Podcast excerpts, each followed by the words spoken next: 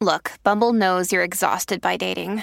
All the must not take yourself too seriously and 6 1 since that matters. And what do I even say other than hey? well, that's why they're introducing an all new Bumble with exciting features to make compatibility easier, starting the chat better, and dating safer. They've changed, so you don't have to. Download the new Bumble now. Good risings. I'm Vicky Broadbent, and this is Single Serving. Hi, I'm Vicky Broadbent, and I'm a screenwriter, a blogger, a painter, and actually describing what I do is really important for today's episode and the whole series of Unlocking Your Creativity. Because often we're really scared to give ourselves titles. We feel we don't deserve them until we've had this accolade or we've had years and years of experience. And actually, I think you should embrace what you do. It'll make you take yourself seriously and also others. And this returns back to confidence and unlocking confidence because without a little bit of confidence, we can self sabotage and then we don't end up doing anything creative. And that's what is the antithesis of what my series this week is about and today's episode. I always like to think about how I'm encouraging my own children to be creative. And of course, we are meant to make mistakes, adults, uh, children, and then we learn from those mistakes. They're lessons in which we can improve and evolve. So I think we have to leave our ego to one side, hopefully surround ourselves with people that we trust, whether that's a, literary agent or a friend or a neighbor, someone that we can bounce ideas off. When I started my blog honestmum.com, I remember talking through ideas with my mum. She's a former English lecturer and I really trusted her opinion.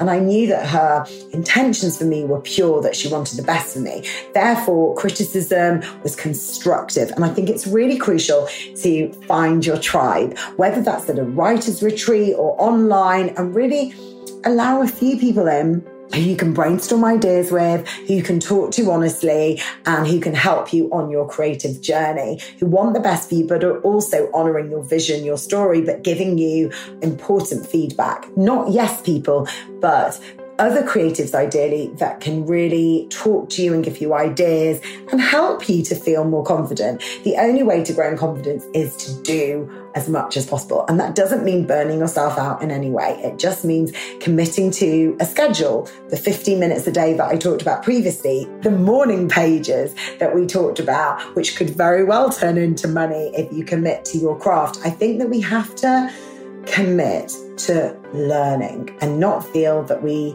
need to have reached a certain objective by a certain age or a certain goal, just to commit to the craft of learning. And that's very, very important, whether that's taking online courses, whether that's returning to books that you had at university or online resources and just committing to your craft, but also enjoying yourself. That's very important. Now, if you have people around you that you trust and that you listen to, this will help if the negative voices come in, which inevitably they can if you're working online, whether that's trolls or people who are just leaving comments that might hurt you.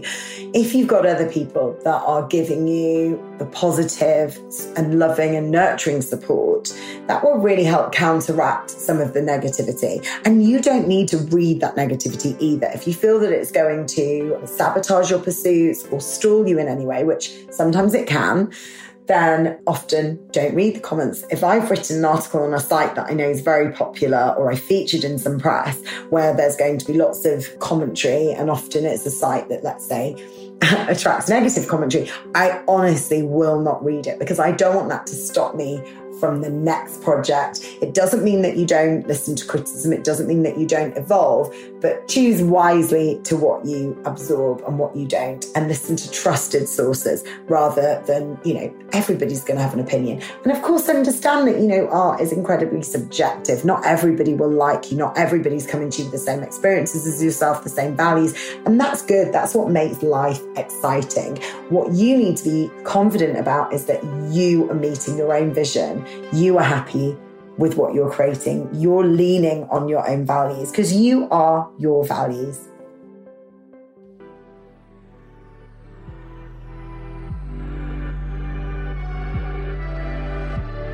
Thank you so much for joining me this week on Good Risings. I'm Vicky Broadbent, the author of The Working Mum. You can also find me at Honest Mum on Instagram or check out my blog, honestmum.com. I've got a free webinar to help you become a digital entrepreneur, which is at www.courses.honestmum.com. My motto is start believing in yourself and everything will fall into place. Good Risings is presented by Cavalry Audio.